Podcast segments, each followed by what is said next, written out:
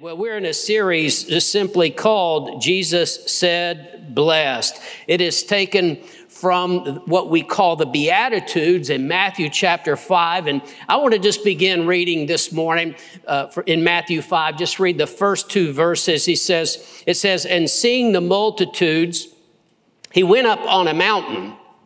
And when he was seated, his disciples came to him. Then he opened his mouth and taught them, saying, Matthew 5, 6, and 7 is what we call the Sermon on the Mount. And Jesus has this great multitude of people that have been following him.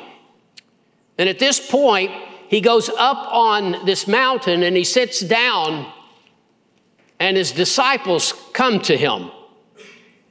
And for the next three chapters, Matthew records this Sermon on the Mount but he is teaching his disciples. And I, I, want you to hear this now. If you go by what is recorded in Scripture, what Jesus did more than anything else is he taught. Why? Why is this so important? Because this is how Jesus changes the way his disciples think. We can't think like the world thinks. We can't have the attitudes the philosophies, the ways of the world. No, we have to learn to be different. And so Jesus is teaching his disciples these principles of the kingdom that this is how we are supposed to be. This is how we are supposed to live. It's so different from the attitude of the world around us. It was then and it still is today. And so, as we read the words of Jesus here, we need to understand yes, he's talking about something radically different. These are not just pretty words, you know, some of these passages of Scripture. They're so familiar, and sometimes they're, you know, literary, they're, they're very beautiful. But we need to realize these are principles of the kingdom where Jesus is teaching us how we're supposed to be, who we're supposed to be, how we're supposed to live. And he says that these people are blessed. So I want to read on for verse three. He says, Blessed are the poor in spirit, for theirs is the kingdom of heaven. Blessed are those who mourn, for they shall be comforted. Blessed are the meek, for they shall inherit the earth. Blessed are those who hunger and thirst for righteousness, for they shall be filled. And blessed are the merciful, for they shall obtain mercy. We are supposed to be merciful. When Jesus taught this, mercy was not really considered to be something that was good, it was considered to be a weakness. In that culture, that Roman culture that they lived in at this time, the, those who were admired were those who were forceful and harsh and would crush their enemies. Being merciful was just thought of as a weakness. And here Jesus comes on the scene and he says, Blessed are the merciful, they shall obtain mercy. Romans chapter 1 lists out all of these terrible sins of a degenerate society. And when you read that list of sins, it sounds a lot like the generation that we live in also. But after this horrible list of sins, the very last one is that these people are unmerciful. There is such a need for mercy in our culture right now. There's so much meanness, people being harsh, and many in the name of Christ. I'm telling you, Jesus wants us to be merciful. And he promises this great blessing that we will receive mercy. We'll come back to this verse later, but Luke 6 36 tells us, Therefore be merciful, just as your Father also is merciful. So I want to challenge you to be a merciful person. We are partakers of his divine nature. And how is he? He is merciful. That's who our heavenly father is. And it is part of our new nature as a born again Christian, a new creation. It is part of our nature. We are supposed to be merciful. And see, we need to get that down inside of us. We, we need to start thinking of ourselves that way as we put on that new man, that I am merciful. It's not just something that I do once in a while, but it is part of who I am. You see, we need to see ourselves that way, and we need to begin to think that way that we want to be merciful in this world. You know, the Beatitudes set up much of the rest of the teaching of Jesus in the Sermon on the Mount. But Jesus tells us not to not judge, he says, and you won't be judged. Well, that's a great promise too, isn't it? Nobody wants to be judged. Jesus tells you how. Don't judge and you won't be judged. If you judge, he says you're going to be judged with the same measure you use, you're going to be judged. Nobody wants to be judged, right? Well, here's part of that. You see, when we are merciful, we don't judge and condemn others. Jesus teaches us to forgive. If we're merciful, we will forgive others. And Jesus teaches us to have compassion on those who are in need. And if we are merciful, we will have compassion on other people. See, if we're not merciful, we will fail miserably at so much of the teaching of Jesus. Justice is given a person what they deserve. Now, I don't know about you, but somewhere deep down inside of me, that old nature says, yeah, give them what they deserve. But mercy is treating them better than they deserve. And that's what he requires of us is that we show mercy. I want you to see our heavenly Father he is so merciful. Psalm 103, verse 10 tells us that He does not treat us as our sins deserve. Can you say, Thank God? Listen, I mean, just the fact that we're here this morning, He does not treat us as our sins deserve. No, He is merciful. And we need to understand that, yes, God is just and holy and righteous, and yet He is also full of mercy. And if it were not for his mercy, we would be consumed by his justice. Lamentations 3 22 and 23 says, Through the Lord's mercies, we are not consumed because his compassions fail not. They are new every morning. Great is your faithfulness. It is just the mercy of God that we were allowed to draw another breath today. Now, the reason that that might be a little difficult for some people to mentally digest or to swallow is because we have lost so much of the holiness of God in this generation where people no longer realize how awesome is our God how fearful he is. Where's the fear of the Lord? You see, this is such a holy God, but for his mercies we would be consumed. That's what the Bible says. It is nothing but the mercy of God that we live another day. And we need to understand this because I tell you, until we understand how desperately we need God's mercy, our pride causes us to be judgmental and to not show mercy to others. Oh, He is so mercy. Day after day. When you woke up this morning, that was the mercy of God. You know, we look at the wicked in this world and sometimes we think, why doesn't the Lord do something about them? We want to be like James and John and call down fire on them. Wrong spirit, Jesus said.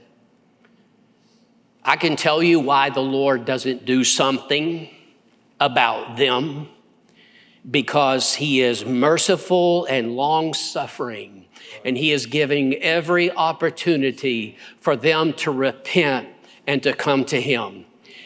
And we need to acknowledge that, but for the mercy of God, we also would be consumed. I read a story about an atheist who was trying to prove that God was not real. And so he tells a Christian, he says, I, I, can prove to you your God is not real. He says, I dare God to strike me dead in the next five minutes. Well, five minutes goes past. He's still standing. He says, See there, I told you your God is not real. The Christian says, All you did was prove that the mercy of God can last five minutes. I want to tell you, his compassions fail not. He is a merciful God. And we need to realize how blessed we are to have such a loving Heavenly Father that shows us His goodness and His mercy each and every day. But none of us has gotten so good that we no longer need the mercy of God. You know, last week we talked about having that hunger and thirst for righteousness. And you know what? If you really have that hunger, that thirst, desire for righteousness, it just makes you keenly aware of your need for the mercy of God because we just haven't arrived yet, have we? We need the Lord's mercy. Mercy is one of the attributes of God that, that we just plainly experience every day, and yet I think sometimes we don't realize it. But Psalm 136 is a really interesting psalm because in every verse it says, For his mercy endures forever. Oh, give thanks to the Lord, for he is good, for his mercy endures forever. Oh, give thanks to the God of gods, for his mercy endures forever. Oh, give thanks to the Lord of lords, for his mercy endures forever. Now, throughout the rest of this chapter, it speaks of all kinds of miracles. It speaks of all kinds of blessings and provision and all kinds of things that God did for his people. And after every single one of them, it says, For his mercy endures forever. Why did God do all of these things? How did these things happen? Because his mercy endures forever. And you see, we in our own lives, we experience the mercy of God every single day. I mean, every blessing in your life. See, when you woke up this morning, that was His mercy endures forever. Listen, if you got a roof over your head, that's His mercy that endures forever. You got food to eat, His mercy endures forever. You got a job, His mercy endures forever. You don't have a job and God miraculously provides, His mercy endures forever. Listen, if you're healthy, His mercy endures forever. If the Lord heals you when you're sick, His mercy endures forever. You got family, friends, church family, His mercy endures forever. We just need to understand that every good gift, every perfect gift comes from above. It comes from our Father. His mercy endures forever, all around us, every day. We experience the mercy of God. Somehow, sometimes I think we fall into the attitude of the world, is this attitude of pride that says, No, I got it myself. I earned it. I deserve it.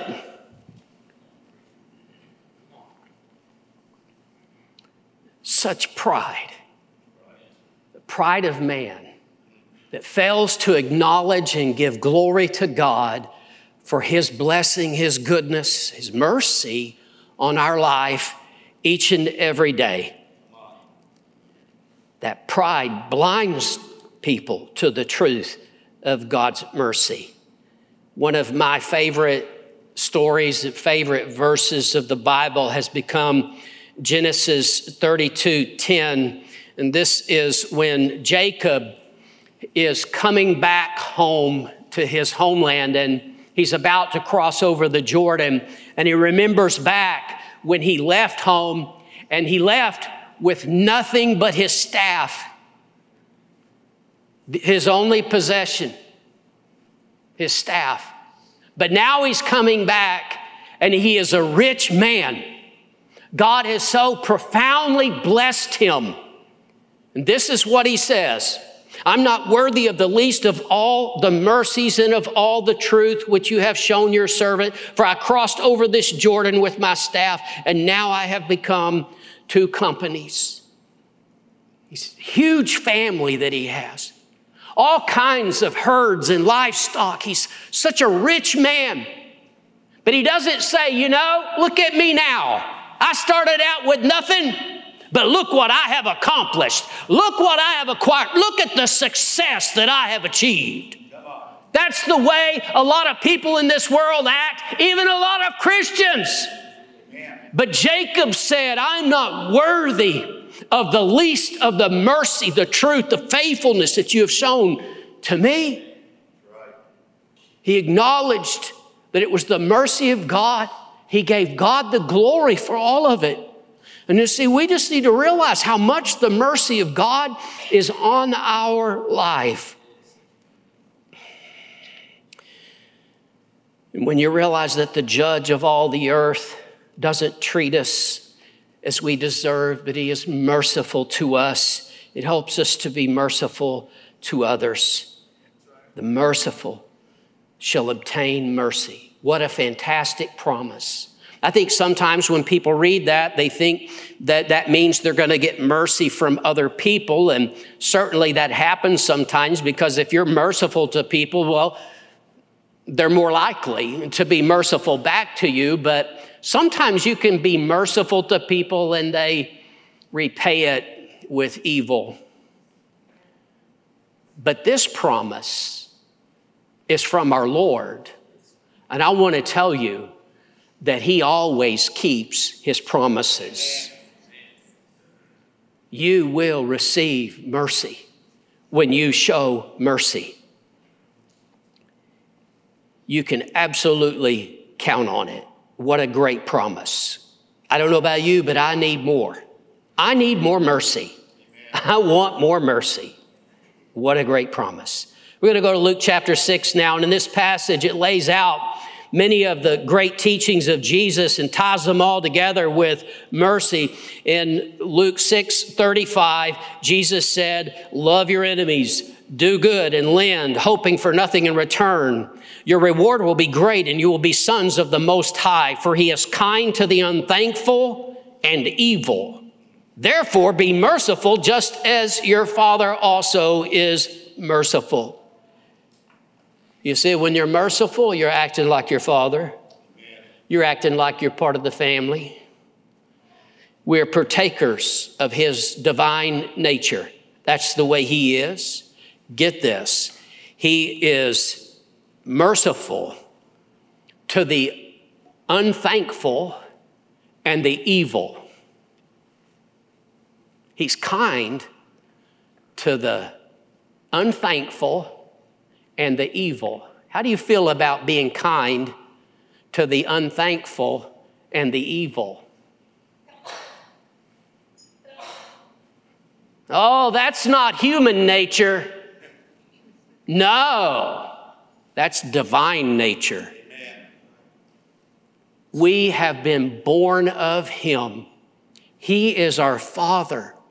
And this is who we are supposed to be that we are kind even to the unthankful and the evil. I don't know about you, but I'm not seeing a whole lot of that. I'm not just not seeing it in the secular world, I'm not seeing a whole lot of that in the church world. That we are kind to the unthankful and the evil. Some of you, you need to mark that in your Bible. You need to go home and read it again. He is kind to the unthankful and the evil. Therefore, be merciful just as your Father also is merciful. Then in the next verse, there's two key aspects of mercy that Jesus gives us here. He says, Judge not, and you will not be judged. Condemn not, and you shall not be condemned and then forgive and you will be forgiven. First, to be merciful is to not judge or condemn. When Jesus came and preached this message, the religious people, the Pharisees and others were without mercy. They seemed to relish in being hard on people. They looked for the faults of others so that they could criticize them and judge them and condemn them. It's, it was just their, their MO, the way they operated. They were judgmental always looking for an opportunity to pass judgment on people. And you know that same attitude is still alive and well and you might find some of it, but it's not so much in the bar as it is in the church. Now, I got to say, I am thankful that I pastor the sweetest group of people God ever brought together in one place. And we don't have any mean people. Every once in a while, some old religious Pharisee will come by, but they don't ever stay here because nobody wants to listen to them. Amen? And I thank God for that. I don't want that spirit. I want you to know that's not God. No, He wants us to be a merciful people. And you know, you talk about a blessing. If you don't judge people, Jesus says you won't be judged. Mm-hmm. But religion without mercy, that's the meanest culture on earth. I tell you, we want the lost the backslidden to come to our church because we want to see their lives changed. We want to see them come to know the Lord and live for God. Amen. This is not an exclusive club, it's just for us religious folk. No, we want lost people to come and get saved. Amen. And listen, we got to be reaching out to people with love and mercy. Come to our church, we'll stone you right quick. Nobody wants to go to that church.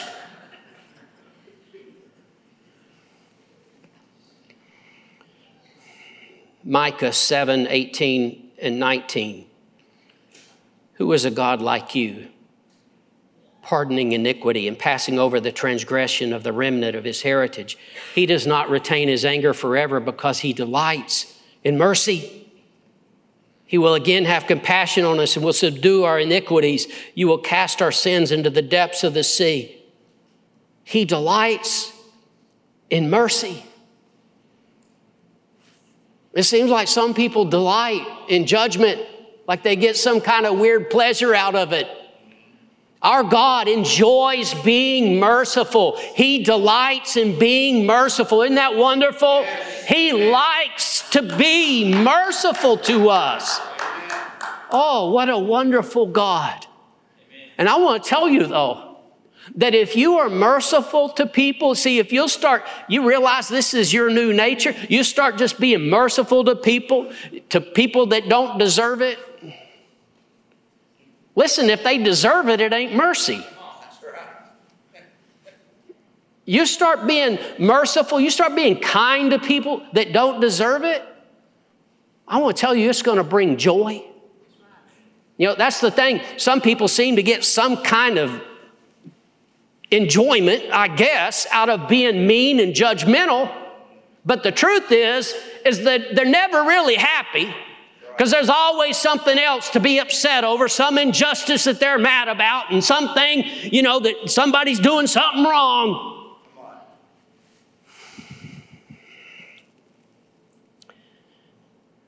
How much better to learn to be merciful. It's not even our place to judge anyway. Romans 14, 4 says, Who are you to judge another servant? To his own master he stands or falls. Indeed, he will be made to stand, for God is able to make him stand. I just want to tell you, there's a whole lot of judging that goes on in the body of Christ, and 99.9% of it is wrong. The only time that the Bible talks about us passing judgment is where, like 1 Corinthians chapter 5, where somebody is living in open and blatant sin and unrepentant. And in that situation, church leadership brings discipline in order to restore.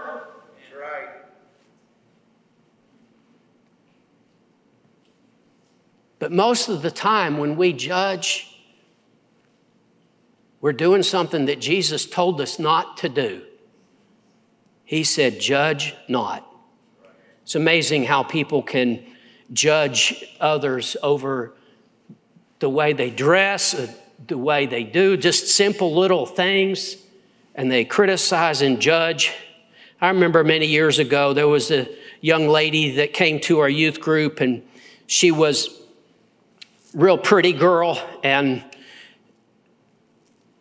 her and her mom came to the church. She didn't have a dad in the home, and she wore a lot of makeup. She was very attractive, but she wore a lot of makeup, and there were some women that were talking in the bathroom about how terrible it was for such a young girl to wear all that makeup and how awful it was, you know, the, see the way she dresses and wearing that makeup. And they were just having a time talking about her.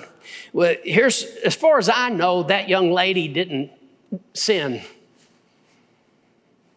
but those women did. A couple of months later, that young lady and her mother left the church and always wondered if it was because they found it to be a place where there was judgment instead of mercy. You see, ours is to be merciful like our Heavenly Father is merciful. You know, we all know the story where the Pharisees bring a woman caught in adultery to Jesus and they accused this woman of adultery. Said they said she was caught in the very act, and they say, now Moses says that we are commanded to stone this person.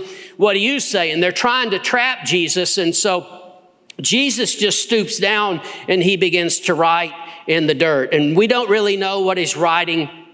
But they kept pressing him for an answer. And so he stood up and he says, Whoever of you is without sin, you be the first to cast a stone. And then he just stooped down and kept writing. And some have supposed that Jesus was listing out their sins. They went away from the oldest to the youngest. We don't really know what he was writing, but each one of them somehow became convicted of their own sin and knew that they had no right to pick up a stone and throw at this woman. The law really did say that this woman would be stoned. Have you ever thought about the fact that according to the law that King David should have been stoned twice?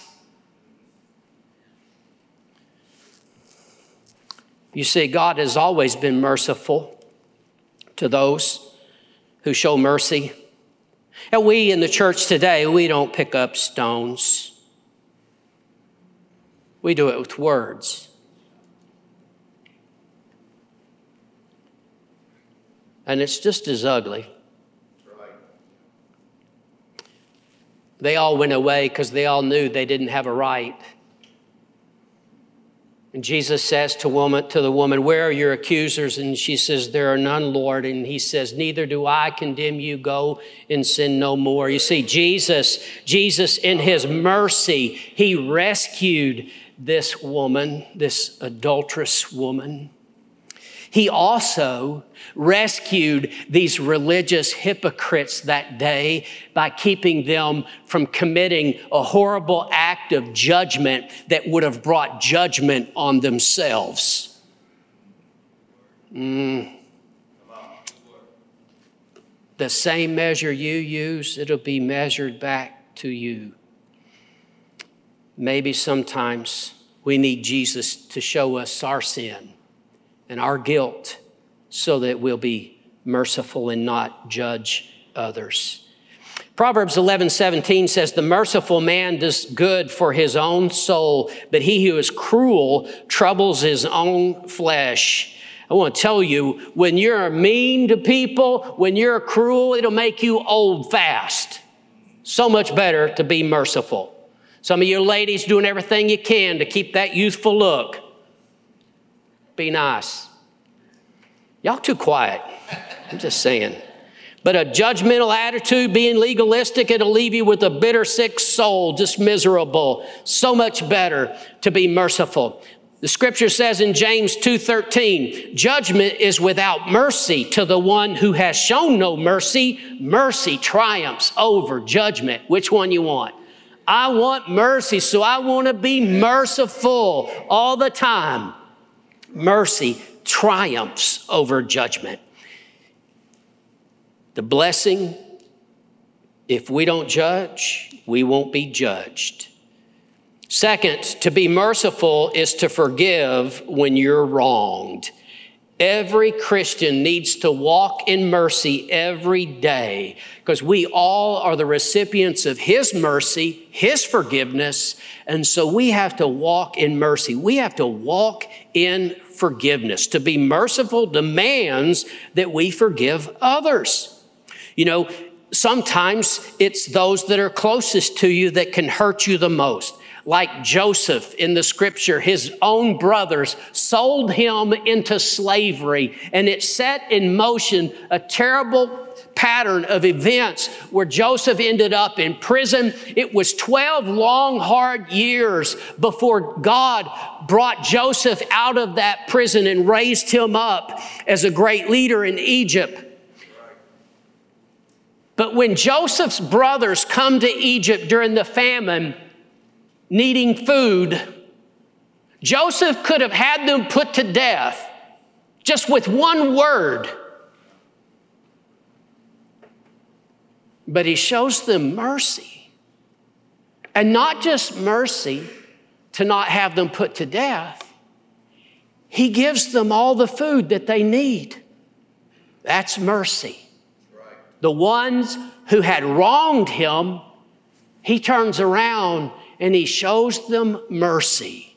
You see, I know it's hard to hear sometimes when you've been really wronged, but if we're going to be like our Father, we got to show mercy to those who don't deserve it. Jesus said in Matthew 6 14 and 15, if you forgive men their trespasses, your heavenly Father will also forgive you. But if you do not forgive men their trespasses, neither will your Father forgive your trespasses. I know there's some today who say they're forgiven no matter what they do and they don't have to forgive. But I believe the words of my Savior. And anybody that wants to say that we don't have to live by the words of Jesus is preaching and teaching heresy. His words will never pass away. There will never be a day when the words of Jesus are not true. They're always true. And that means they're true for me, they're true for you. You see, when we refuse to forgive, to show mercy and forgive, we burn the bridge over which we ourselves have to cross. Jesus makes this so clear in Matthew 18 23 to 25, and I'm not going to read it all this morning, but he tells us that the kingdom of heaven is like a certain king who wanted to settle accounts with his servants. And so he, he calls them together, and there's this, this one guy who owes 10,000 talents. Now, that doesn't mean a whole lot to us, you know, today. We don't. We don't use that kind of money anymore, do we? But let me just tell you what a talent was. It was the equivalent of 6,000 days of wages. That's a lot of money. This was 10,000 talents, 60 million days of wages. You could work a thousand lifetimes and never pay off this debt. But Jesus uses this exorbitant amount to make the point this man his debt, there was no way he could ever pay it. Just as there is no way we could ever pay for our own sin. He showed the man compassion. He had mercy on him. And then he goes out and he finds his fellow servant who owed him a hundred denarii. That was a hundred days' wages a very small amount compared to his debt. And he demanded it, that it be paid, and he couldn't pay it. And so he had him put in prison.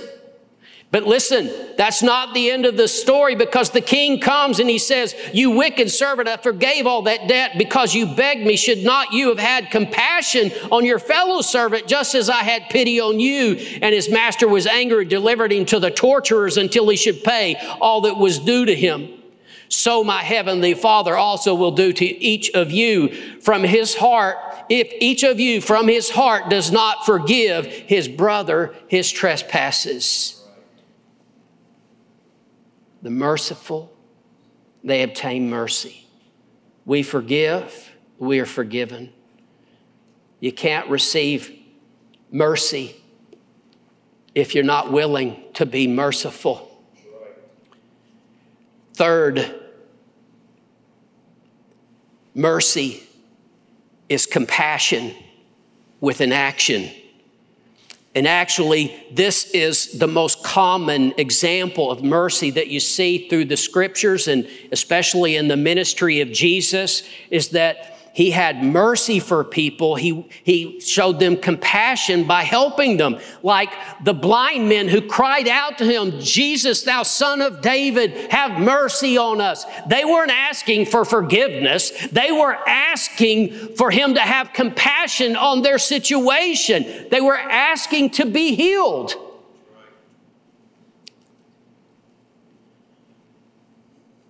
Mercy Mercy flows out of love.